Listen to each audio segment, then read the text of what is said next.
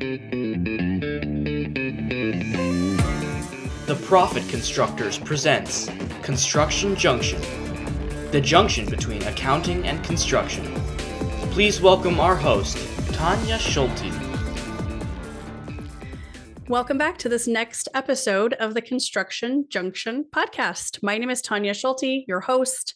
Um, I am uh, the founder of the Profit Constructors, where we help you run with the big dogs. I also lead the Construction Junction Roundtable. So if you are an accountant in the construction space and you're interested in joining other accountants for regular conversation around uh, topics that can help your clients, such as the topic that we're talking about today, which isn't necessarily straight up accounting related, although it does have corollaries.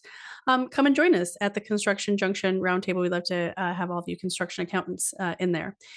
Today, we are going to be talking about something again like i said it's not necessarily accounting related but it does uh, correlate in that it's something that the business owners that we work with on a regular basis need to know more about um, and should be aware of and should be thinking about in terms of their business, how it's operated, how it's growing, um, and how to protect it. Because what we are talking about today is estate planning and asset protection. So, um, one of the things that I'm very excited about in, in terms of talking about this is I think so many business owners tend to um, put this on the back burner and tend to not really want to uh, discuss it for a lot of different reasons. Um, one is it's sort of human nature, right? To not want to uh, think about what would happen, what could happen. Um, that's not very pleasant. Um, so I think we, we tend to put that on the back burner. To, we'll, we'll think about that later. We'll do something about it later. I think that is um, a common thing that happens when it comes to estate planning, especially.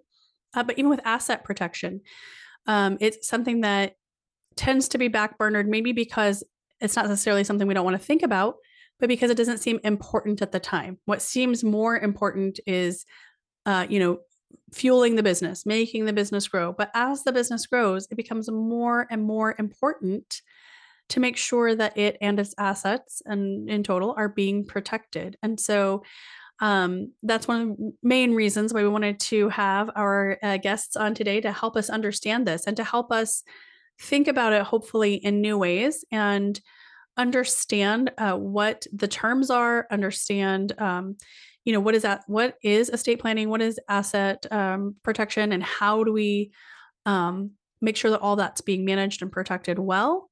And um, at the same time how do you uh, find the right trusted advisor in this space? So when we come back we're going to be talking with um, my friend who's also my attorney paul delowry and he's going to tell us more about that and then we'll actually talk to one of his other clients as well and get some more feedback on how does this process work when we are looking to um, to tackle these more weighty topics that are so important how does that process kind of roll? So we're going to uh, talk about that in more depth in just a couple minutes. Hey are you an accountant or bookkeeper in deep on the construction industry niche? Or maybe you're just thinking about throwing your hat in the ring. We here at construction junction also host a roundtable over at roundtable labs just for construction types like you this isn't a workshop or seminar. Instead, we dive deep into the issues faced in this niche and the firms that serve them.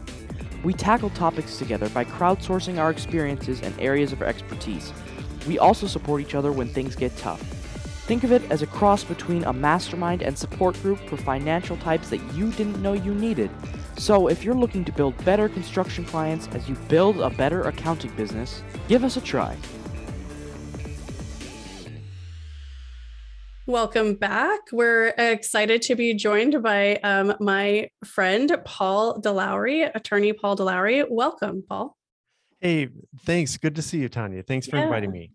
Yes. Yeah. I'm so glad that you're here. I'm actually, uh, as I was mentioning in the first segment, I'm actually really excited to kind of talk about this because, um, as you know, my husband and I are kind of in this stage of life where we're thinking about uh, these topics of estate planning and asset management and all of those things that uh, we're kind of that.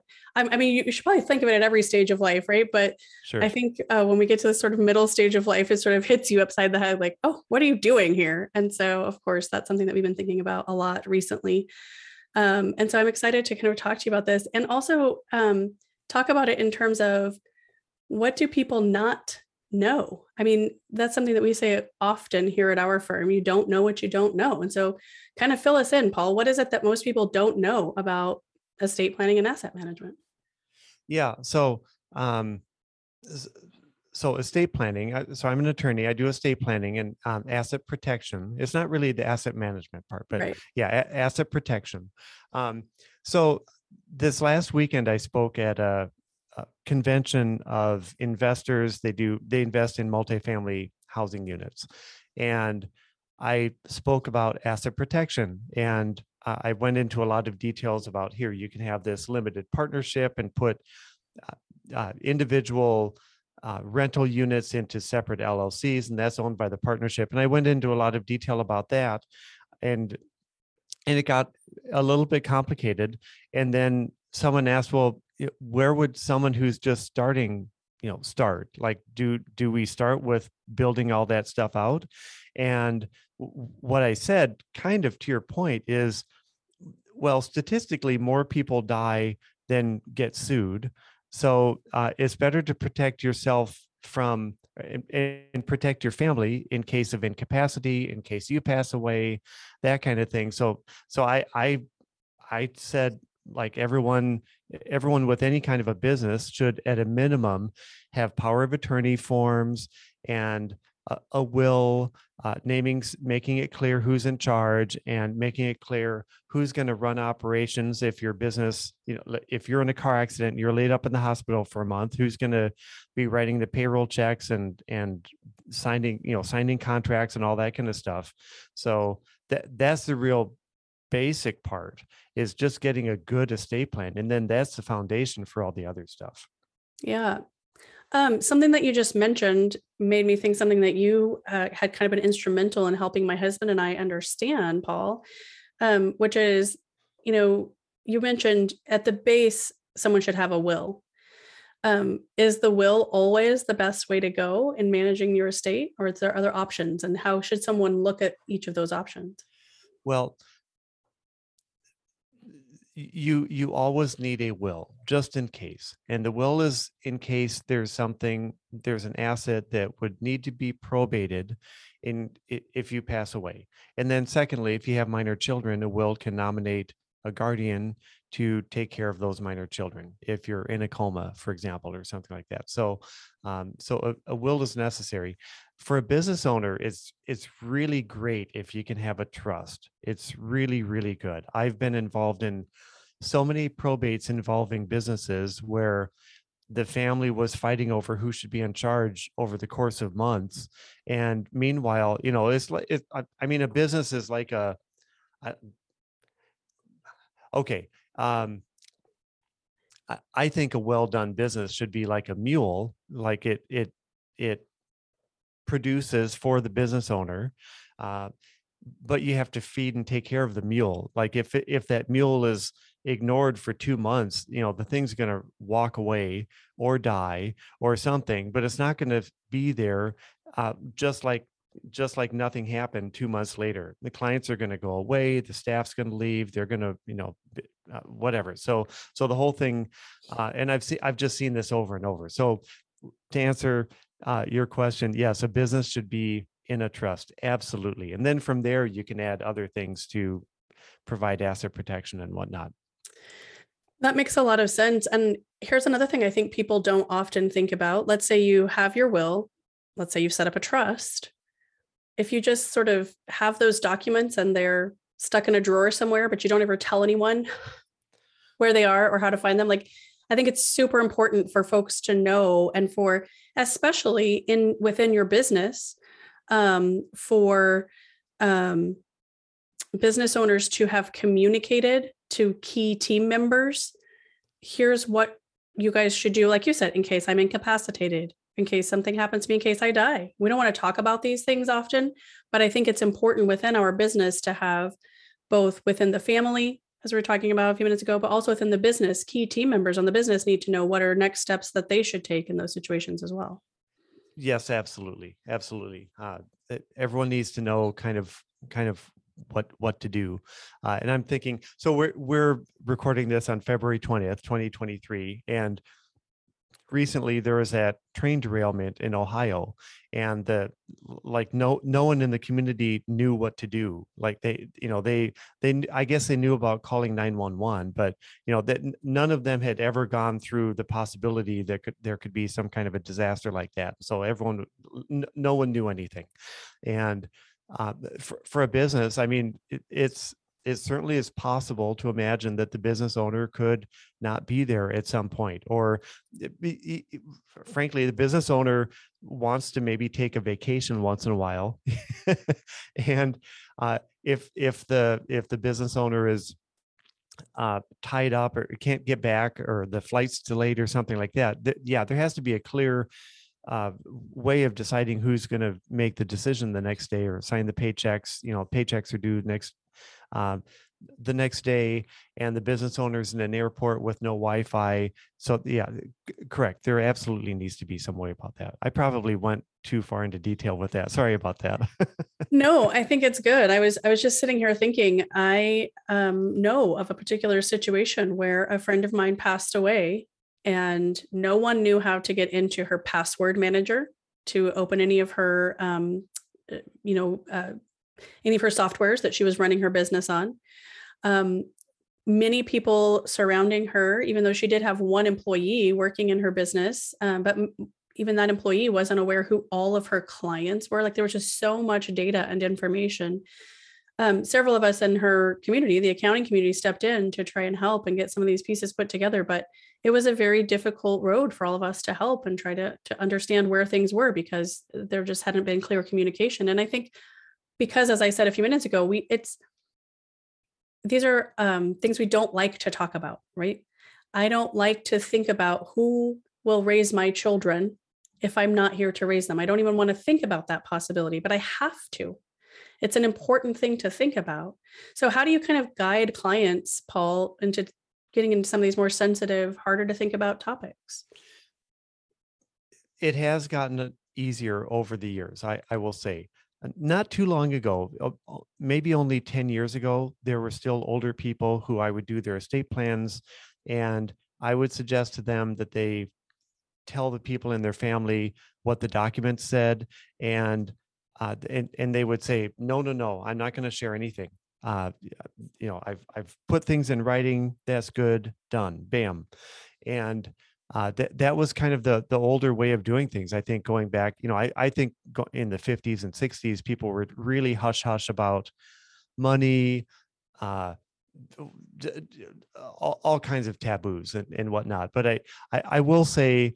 Uh, I don't say good things about social media much, but one of the things about maybe social media and, and whatnot is I, I think people are a lot more open about talking about things and so lately maybe over the last five ten years or so i've i've noticed a change that when i talk to people about the the advantage of talking to your family about you know here's what we've done and have a have a family meeting that people are a lot more open about that. I you know i think people now see the see the need about that the need for that. Yeah that's good um, that's a that's an interesting observation uh, that i wasn't aware of i just i often see so many folks that still, I think, again, not even necessarily where it's taboo, but they are um, maybe almost afraid to go there, right? To almost even think about the fact that I should prepare or plan for something to happen to me makes it feel like I'm causing that thing to happen. And that's definitely not the case. It's just good planning. And any person or business owner, especially, needs to have good plans in place. Let's kind of talk more about um because we've talked a lot now about estate planning but we mm. are also talking about asset protection. So what does that really mean? Let's start there. Let's let's define our terms. What is asset protection? Uh, great. I you started with a great question defining what asset protection means. So to me, asset protection means to protect your assets. And I I think I well you laugh, but I think um, I'm probably in the minority of attorneys um, I, I'm probably in the minority of asset protection attorneys when I would define asset protection as protecting assets, um, because uh, the most popular device now, I'll give you a, a very common example. The most popular method of asset protection in air quotes is using an asset protection trust. And an asset protection trust in most states and in in almost all situations will not protect your assets. Uh, and I know that sounds that that sounds weird uh, because after all, it's called an asset protection trust. Um, but it's the truth. So so let me let me just without getting too nerdy about this, let me just explain what an asset protection trust is. So so you kind of know what I'm talking about. Um, uh, they're they're marketed a lot, eh, partly and because they sound great. So the idea is uh, you can put your net worth, transfer your business, your accounts, whatnot, to this trust, and you're not the trustee, but you're the beneficiary and the trust also says that if you're ever sued, those assets are off limits to any of your creditors. Uh, and and so it's promises that you're protected, right? Um, the problem is that in most states, uh, that's not recognized, uh, including Arizona, including California. Um, and I, I think, well, I'll, I'll stop there. Okay, I'll, I'll, I'll keep, I'll just keep to what I know. Um, so it, those kinds of trusts are recognized in, for example, Nevada, Alaska, South Dakota. Uh, but if you if you own something in one of those states and you happen to um, get th- either um, put into an involuntary bankruptcy or you want to file bankruptcy for some reason, the asset protection trust, unless it's more than 10 years old, is going to be part of the bankruptcy estate. So you're not even you're not protected in bankruptcy, even in a, a state that supposedly recognizes an asset protection trust. So um, yeah so so anyway i, I forgot what your first question was um we, we were defining terms but yeah defining I'm terms. Yeah so so um so if like if you put into google asset protection you're going to come up with a whole bunch of ads for asset protection trusts and they in most in a lot of situations and unless you unless you're the property that you're wanting to protect is in the i think one of 23 i think states right now that recognizes this and as long as you don't want to or you're not thrown into a bankruptcy for the next 10 years, uh, you know, you're good.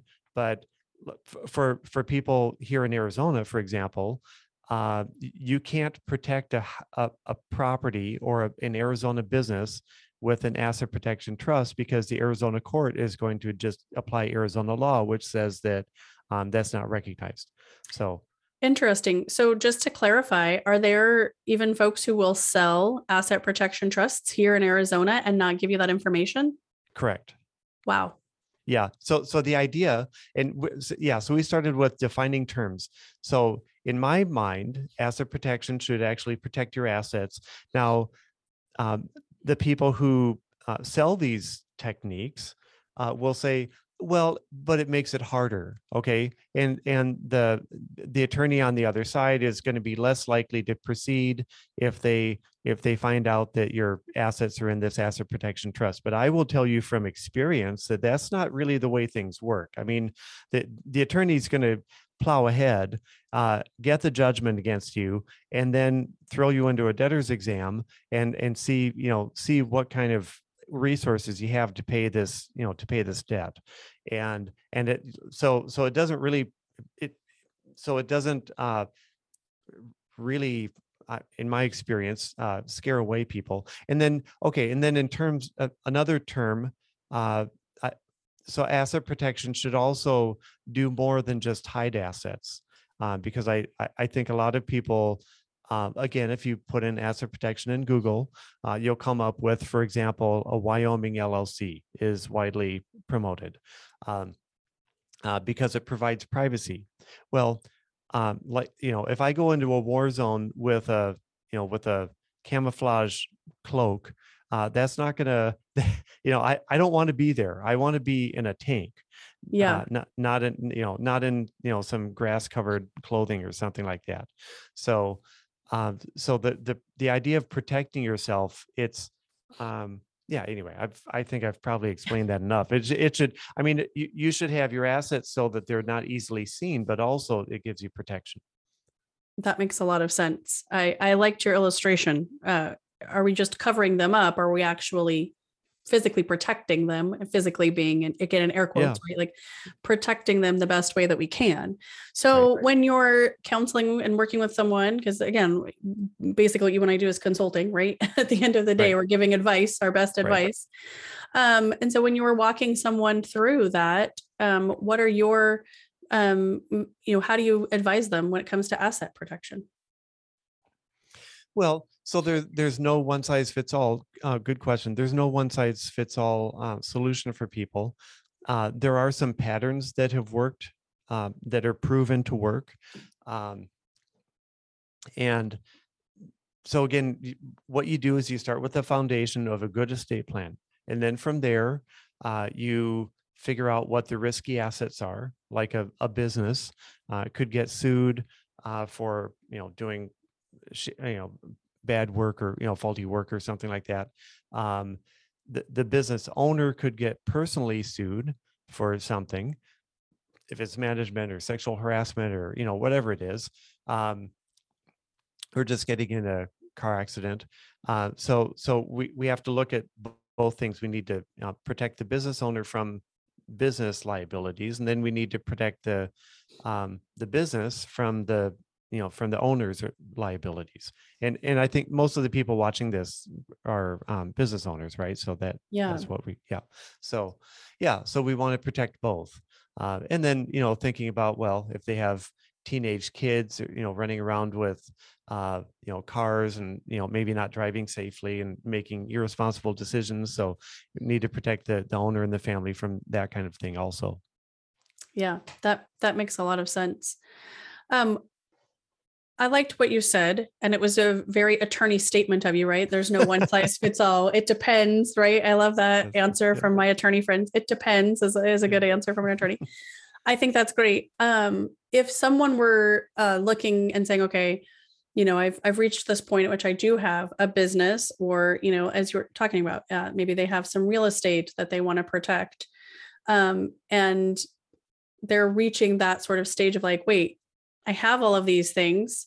I don't even know if they're protected. What would be the very first step that they should take? Like you said, the foundation is the estate planning. Um, but then what what would they do next to kind of find out what that roadmap would look like for them?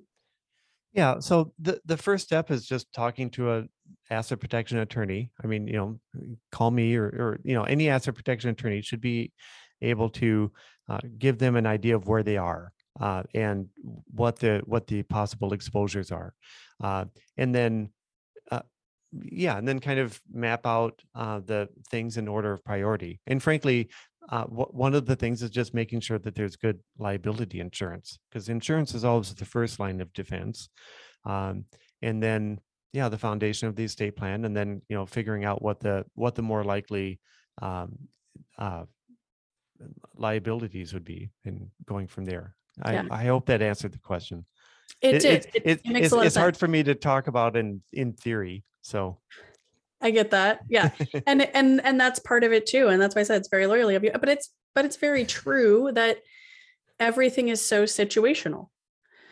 And so it's it's much much harder to come in and say this is exactly how you protect assets. And and I think that's one reason why when you were saying earlier um these asset protection trusts seemed like such a great idea, right? Like it seems like this is a one size fits all. This is going to take care of everything that I needed to take care of, one and done. And it's not really that simple in any case. Right. Yeah, that that's absolutely absolutely true. So, uh, a, a, a really key thing would be to go with an attorney who goes with uh, tried and true traditional methods.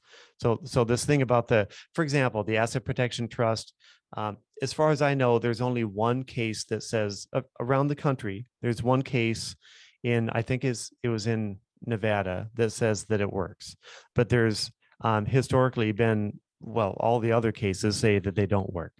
Um, so, uh, but you know what we what we do is much more traditional, just a uh, it's an irrevocable trust with a with a couple of uh, little compo- components to it that make it easy to unwind and uh, so it, e- easier to make changes and whatnot. And the real key for people is you want to have. Uh, okay, so rule number one with asset protection, you want to uh, control things but not own it because what you own can be taken from you. So, uh, and I think John uh, John D. Rockefeller said, uh, control everything, own nothing. Or he's supposedly, I don't know, but supposedly he said something like that. Um, but yeah, that so that's the basic approach. And then you want to have flexibility and control. You, you like you want to have checks and balances because uh, if you're transferring ownership of your money to what someone else as trustee of this trust, uh, you want to make sure that you're not going to get screwed later.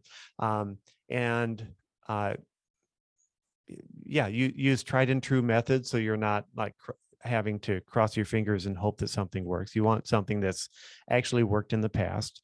Uh, so that's what we do. And so the the basic uh, the basic building blocks are um, some form of a, a limited partnership because those those are just there's multiple reasons that those work. I won't get go into them uh, right now. We can sure eh, it gets a little nerdy, but but basically, yeah, they're they're very protected. So you end up putting safe assets into that. Uh, safe meaning like um, an account. Um, and LLC is actually considered a, a safe asset. So you can have the ownership of the LLC in this limited partnership, and then risky assets like a business, like uh, a rental property, um, you know, a boat, something like that, can go into separate LLCs, and those are then owned by the partnership. And then and then the partnership, the limited partnership, is owned um, by usually two or more different trusts, and the client, you know, your your business owner, uh, or or the business owner's trust would be the general partner of the partnership. I'm just about done here. So that so your business owner client is the general partner of the partnership. Um, so they're in control. Being general partner of a part general uh, blah, being general partner of a limited partnership means that they're in control of of the whole thing. Okay, so they have the steering wheel, but the ownership is largely in this uh, irrevocable trust that they don't own. So it can't be taken from them.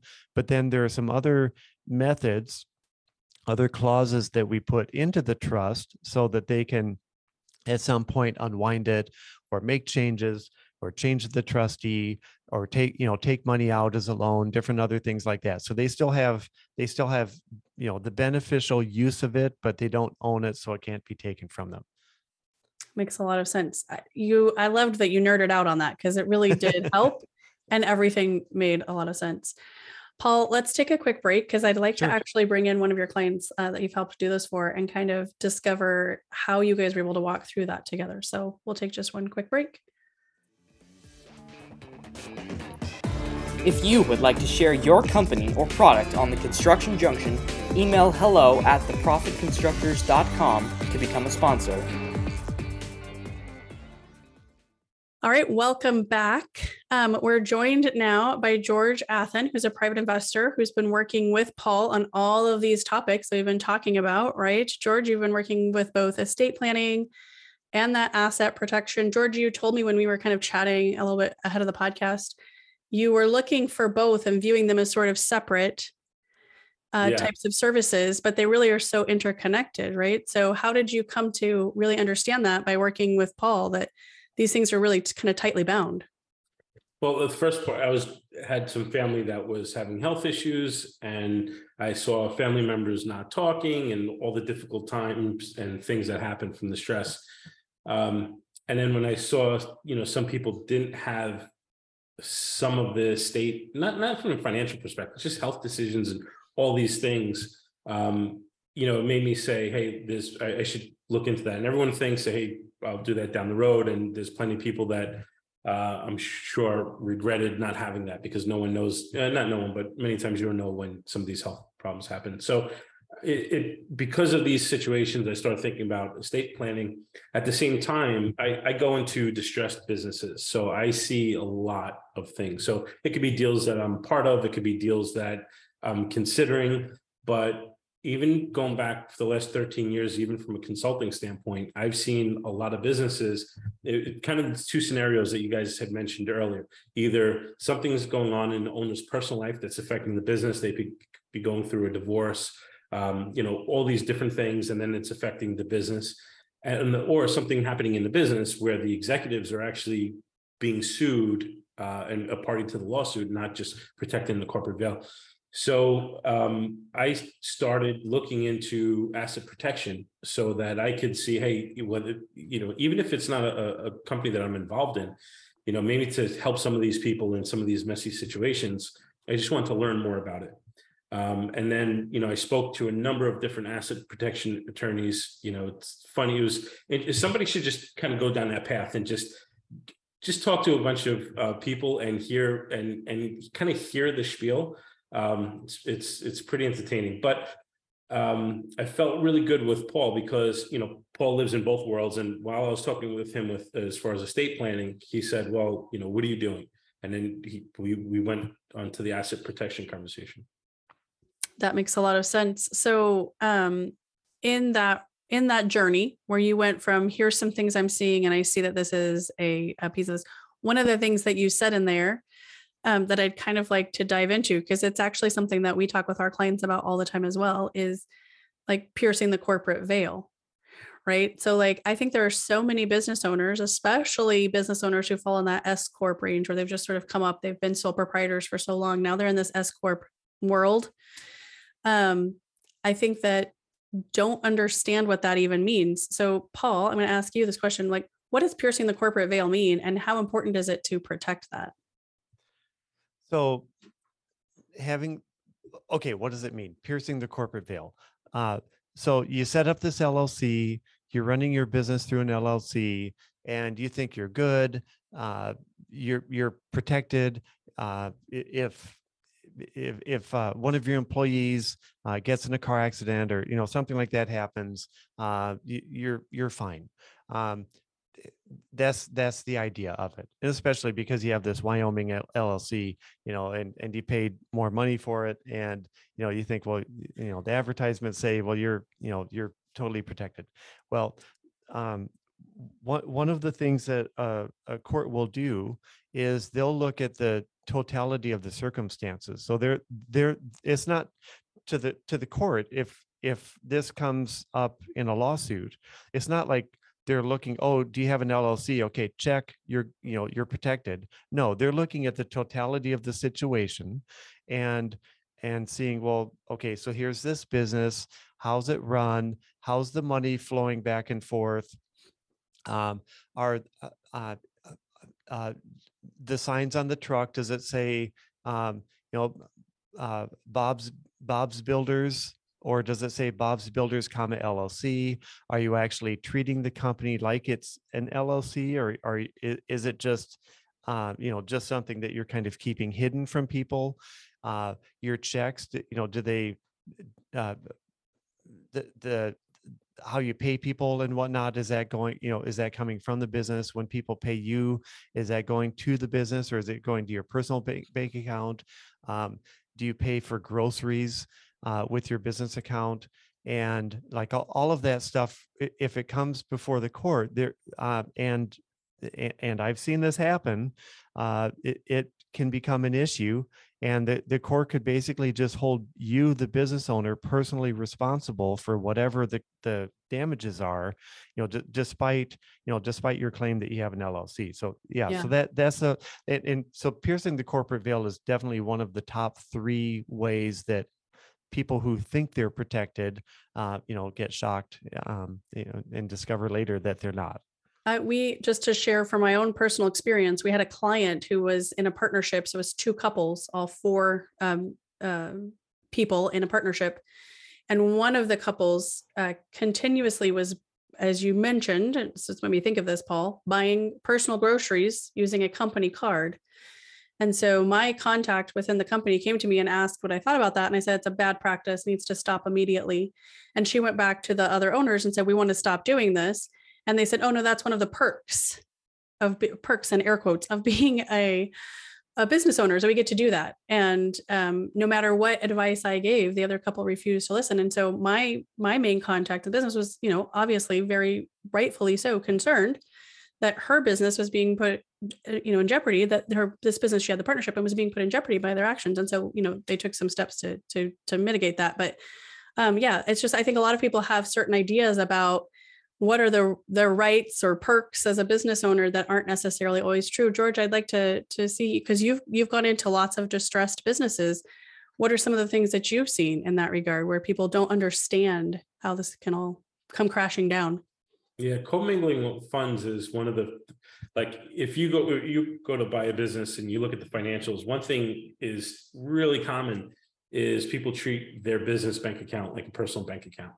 And it becomes hard to distinguish what is what especially the smaller the business the, the, the, the more those two things kind of blend into each other. But also there are other things like you know single member llcs in new york it's it, there's really no protection there from like a debt perspective or you know but people don't know these things because you just read what's on the front of the label you're not looking at what's in back of the label you know um, it's just easier to kind of get the marketing headline so uh, you know, I've seen a number of things. I've seen uh, businesses where the employee was given a car, uh, was supposed to use only to and from work on the weekend, goes out, crashes the car, hurts a bunch of people. Um, and even if at the end of the day, when it's all said and done, it's found that you're not liable, you're still going through a lot of drama to get to that point, you know. Um, so there's there's there's just so much um, we you know one of the great things paul helped me look at things differently from this perspective so um, one thing is that we had a situation i uh, in this one business. After i came into the business you know I, after doing the due diligence it looked like some some of the skeletons in the closet were put to bed. Um, after you know deals finalized um, in the business uh, one of the things that we did first of all was um, we we started separating some of the assets. So because it wasn't a full acquisition, I was you know purchasing fifty percent of the company. It was the the company still existed. It wasn't like an asset sale where I was just able to kind of separate those two. So we had to restructure some things. So where we had you know the employees are the anything that faces customers or employees or people because people tend to be the problem somewhere right you know that's that's in this company which leases uh, to another company that that has the assets because of just thinking things from this perspective that I honestly wasn't even thinking about uh, before one of those companies one they signed a like a contract with like a, a contractor but from three years earlier, where it was the contract was ridiculous. I don't know why the business owner actually signed this thing, but basically it gave them for the next, you know, uh, five years residuals on a commission on sales that they they should have only gotten the current sales. Never mind, you know what happened. And it was it was there. It was it was you know this person was dead to rights. They you know it, it was a three hundred thousand dollar liability. The business was already distressed three if it lost three hundred thousand dollars, it couldn't even, it wasn't gonna be able to afford even the court to, to, uh, fight. The attorney fees to fight it. So what we wind up doing, because when we came in, we already had restructured this and this thing had come in after the fact. Negotiating was really easy because we said, hey, listen, this entity was, is, we're, we're putting this to bed. Uh, we were able to settle for pennies on the dollar. But I think it's the, a lot of times, just like insurance or just like anything else, a lot of these people don't think about this until it's too late. And then by the time they think about it and they start doing something about it, it's, it's, I don't think that protection is there, but I'm sure, you know, Paul could speak to that. No, Yeah. that makes a lot of sense. And I would say, you know, we've run into that again on our side of things as well. Like a lot of the things that can come around to hurt businesses. Of course, we work with a lot of um, construction companies. Almost, ex- we work exclusively with construction companies, with a few rare exceptions. But um, you know, th- just little things that business owners either don't know or they think doesn't necessarily matter to them so much if it's never gone wrong before you know why would i change make a change? So something as small as like here in arizona um, when they go to work on a new job site they have 20 days to file a preliminary notice of intent you know of, of, of the uh, not intent to lien but of, of the fact that they have the right to lien the property if they need to. But if they don't file that 20 day notice you know they can get into some really sticky waters. And we've had clients that came to us like you were talking about george in distress situations because oh, well, we've worked with this person for a long time. So we won't file that notice because maybe they won't like the look of it, or maybe they will think we're trying to do something. It's like, no, it's just, it's what's included in the law for your protection and what you're supposed to do. It's not that the business that you're dealing with is going to look down on you for doing it. They're going to understand everybody does it. It's what you're supposed to do. It's how these things work. So, yeah, I think it's uh, those types of things that either the business owner doesn't understand or just thinks that it doesn't pertain to them that come back around to bite them in the end. Um, and it's the sad part is when you're walking through that with the business owner, or when you're coming in like you have, uh, George, the sad part is it's that by that time, a lot of times it's too late to remedy. Yeah. A lot, you know, a lot of things are, but I think it's, you know, there's a couple things going on. So it's the mindset of the business owner where, you know, it even um in sales and marketing, you know, there's a there's a thing that says people don't buy the prevention, they buy the cure. And it's because they wait till it's too late. You know, they don't buy the the health program, they they they buy the pharmaceutical medicine to fix it and they want a quick fix, right? Um and but you you know again like you said oftentimes it's too late so i think as a society in human nature that's what we tend to do but then also on the other side of it and i could i could tell you from just the person you know shopping for these kind of services what you what you see on social media is really misleading. And everyone you know listen part of marketing today everyone has to be an expert and i get it. Um, the problem is it becomes danger, dangerous when you're like ignorant and opinionated at the same time. So now everyone's just repeating things you know? Um, and even people that aren't the experts and they're just somebody else that's sharing with their audience what they've heard but when you're sharing a message that, that's wrong it's bad but let me tell you quickly my experience with dealing with some of the experts um, I spoke to a number of different uh, asset protection attorneys, and there was there were t- one of two roads it only went down. Road one was everything has to go offshore. Domestic asset protection trusts don't work; they're ineffective. And then you speak to anyone else, you don't need to go offshore. They're overpriced, expensive. They could still force you to bring the assets back to shore, um, and this is all you need. Now, hundred percent of the time, regardless of whichever path that they went down in, in the fork in the road, most of them had no questions as far as what am I doing? What am I trying to do? What, you know, it was a very generic, you know, most of their their free consultation, obviously I get it. It's it's it's the opportunity to be the sales pitch, but it, it was only focused on their plan. It's cookie cutter, works every time. Um, this is the only way to do it and then when I would ask questions, because I don't know, so I'm asking questions, I heard from this person this, you know, what was strange was they were 100% certain that there was no other way to do it. Um, and everything that, the, so usually that's not true. Number one, that's usually not true. Number two, I think I didn't feel comfortable because for two reasons. One, what if my situation is different? So again, I'm not the expert. Maybe you could put cookie cutter system, but just like Paul said, it depends, right? So when, when Paul and I were working together, he asked questions as far as what do the investments look like now? What are they look going to look like in the future? What partners do you have? What you know, like all these things would mean something. And um, and I just felt like I, know from business owners when when I come into a business and the, the, the state of the business is in direct proportion to the state of the business owner, how they think, how they act, what they do, right? So every distressed business comes from a business owner that at some point is very closed-minded, just only does what they thought, and then they find out when it's too late that what they were doing wasn't working. So to me, I was thinking, hey, if there are other ways to do things, I'm sure there are many roads lead to Rome. I, I think I was uncomfortable with hearing people not even entertaining the idea of there being any other way. Um, so anyway, you know, uh, when in dealing with Paul, we spent a lot of time. He sp- spent a lot of time asking me questions. Um, and you know if it, it felt the trust that we put together has there is is directly correlated to the investment plan and how we operate the types of businesses that i'm involved in you know all these things so to me it was it was just a it was a completely different experience i think george as i was listening to you say all of that I really was thinking you're highlighting two really important um, aspects of what the profit constructors considers an ideal client. And that is someone who is uh, willing to invest in uh, advice from trusted advisors. And I do mean that it's an investment. Like we're going to be spending time with you and understanding things. So they need to uh, be willing to invest in that. And they also um, need to be open minded uh, to trying new things, whether that's a new uh, workflow, whether that's a new system in the back office, whether that's a new piece of software.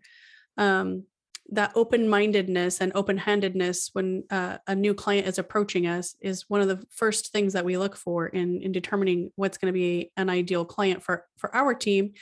Because as you were talking about we don't do anything that's cookie cutter. We we do a a very long prepaid discovery process where we want to find out you know how does your business operate? What are you doing now that's working? What are you doing that's not working? Where you want to be in 5 years? So how should we maybe build out some of these accounting systems to get you to that goal in three or five years, right? So there's all kinds of things that I think uh, it's very important. And, and it's an interesting thing that what you're kind of highlighting is that what we're kind of looking for in our ideal client is that type of business owner that is probably going to be able to grow their business because they're not going to just be consistently close minded and only going in one direction, which is just never good for any business.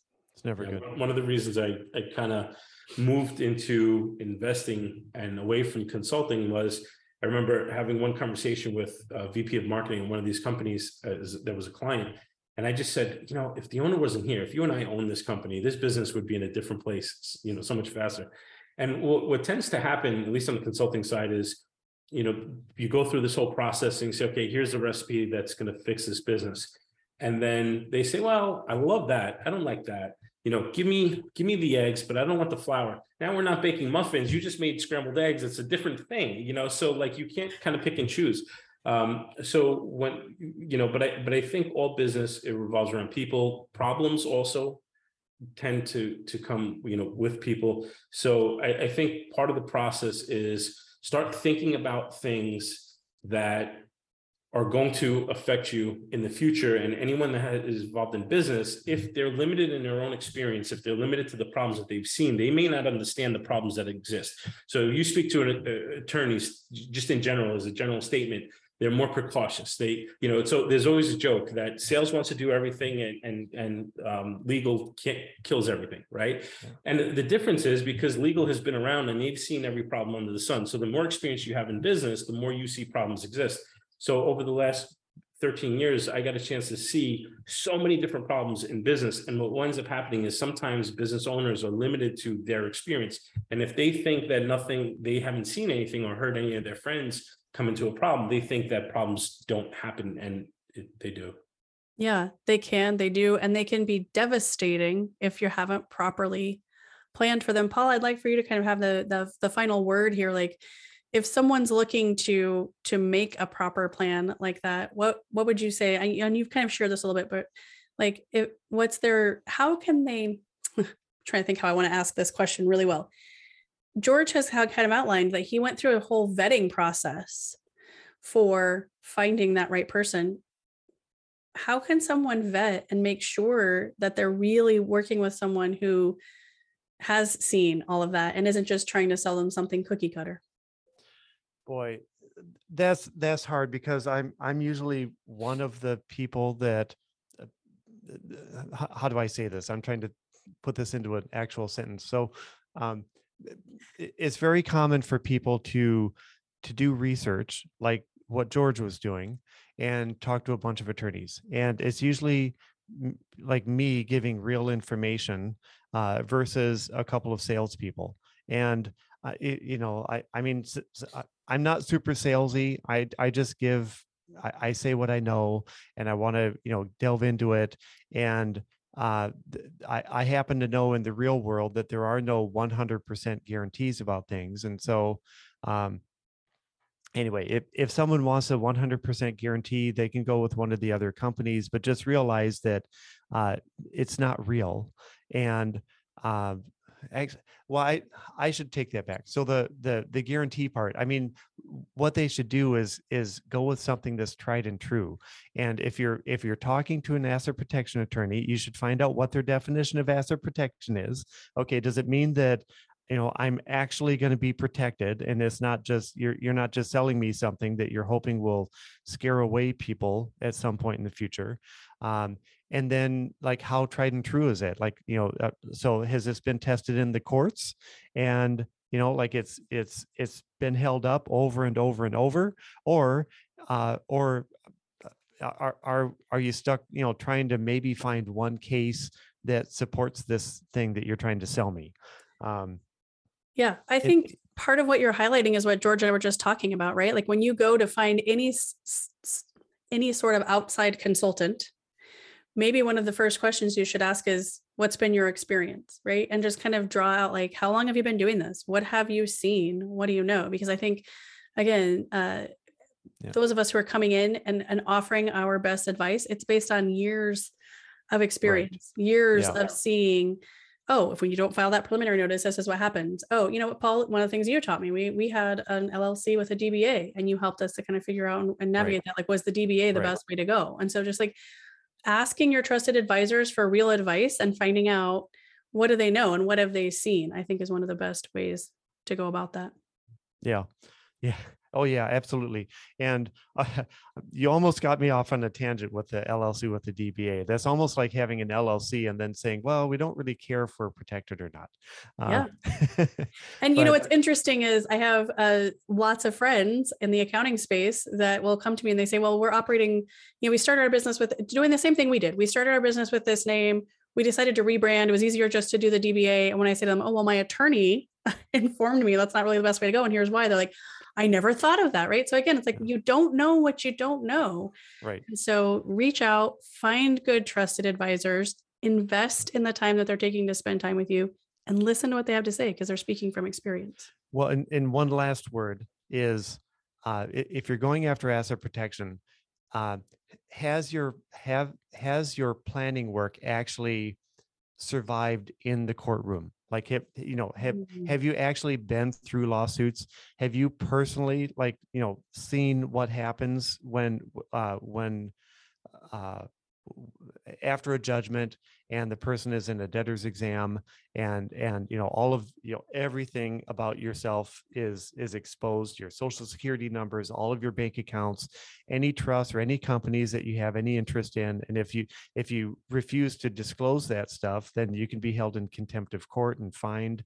even jailed all this kind of stuff. So um yeah like ha- has the person uh, has a person actually been through the the tough times? That's what you need to find out. Yep. I love it. Thank you so much paul and george for joining us. I think this has been a fantastic discussion and i really appreciate your time today. Thank you. Thanks for having us. Thank you for tuning in to Construction Junction. To find out more about the junction between accounting and construction, please email hello at theprofitconstructors.com.